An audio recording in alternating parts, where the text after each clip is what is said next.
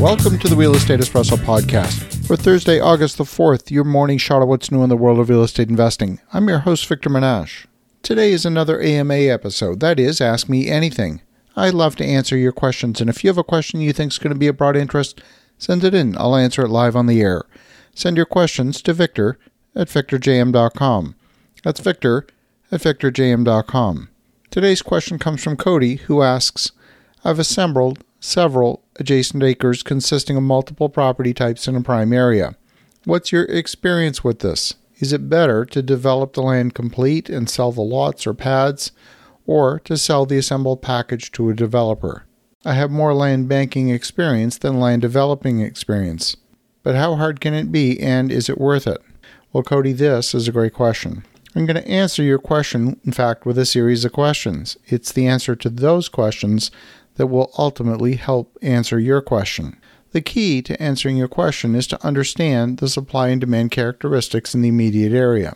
I'll lead you through the types of questions we would ask ourselves when we're faced with a similar situation.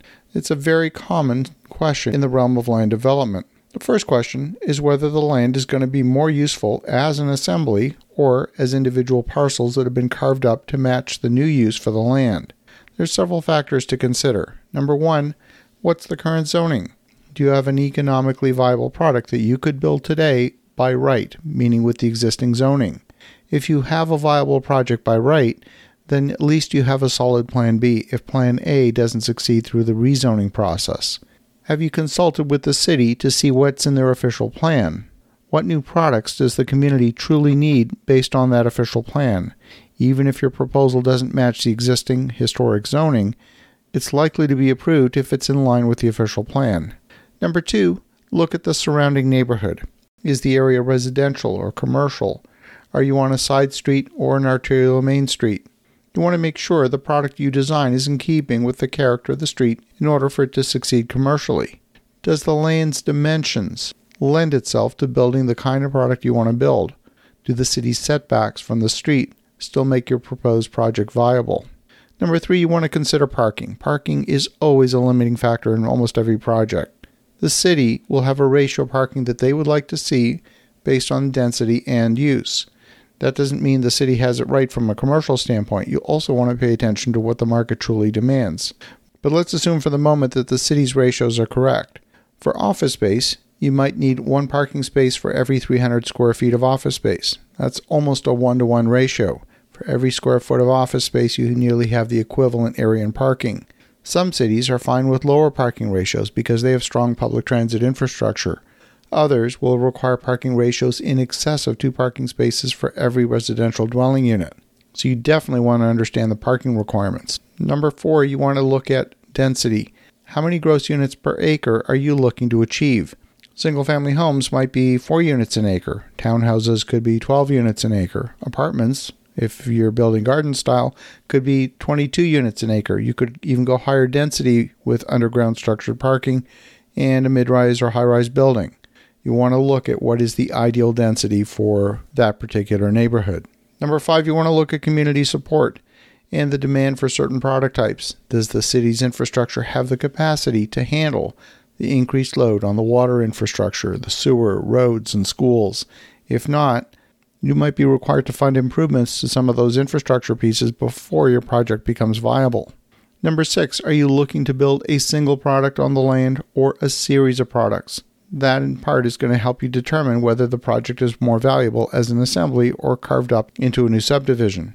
Number seven, are there other examples of successful projects like the one you're contemplating? If you're going to be blazing a trail in terms of entitlements, chances are high that you're going to fail. Use those existing successful examples as a guide. Now, when we look at a project, we always use a technique called residual land value analysis. That starts with the finished product in mind. We analyze the desired density, we look at what that product will be valued at when it's finished. From there, we subtract the required profit margin to justify the risk. And from there, we subtract the construction costs, the soft costs, any reserves, and what's left is what we can afford to pay for the land. Basically, all developers' calculators work the same way when it comes to performing this kind of analysis.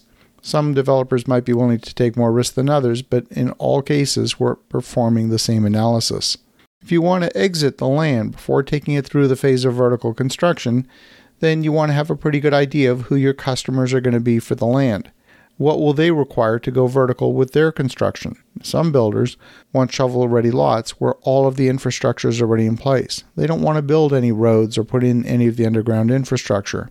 Other builders, on the other hand, are perfectly fine performing the horizontal construction, that is, putting in all the utilities, building the roads before they start constructing any structures. Now, I'm a believer in the notion of knowing your customers. Even if you have no intention of building the vertical structures, you want to be able to perform the same math, the same analysis that the buyer of the developed land is going to perform.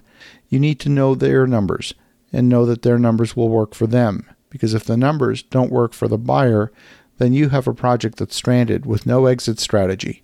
So you'll want to get some quotes or at least some estimates for that horizontal construction, as well as for the vertical construction. Now, of course, these costs are going to vary with the final design, but you can still get close enough to know whether the project's going to be viable, even if you're not the one to build it. So, hopefully, Cody answering these questions will help answer your question. I want to thank you for a fantastic question. And for the listeners at home, have an awesome rest of your day. Go make some great things happen. We'll talk to you again tomorrow.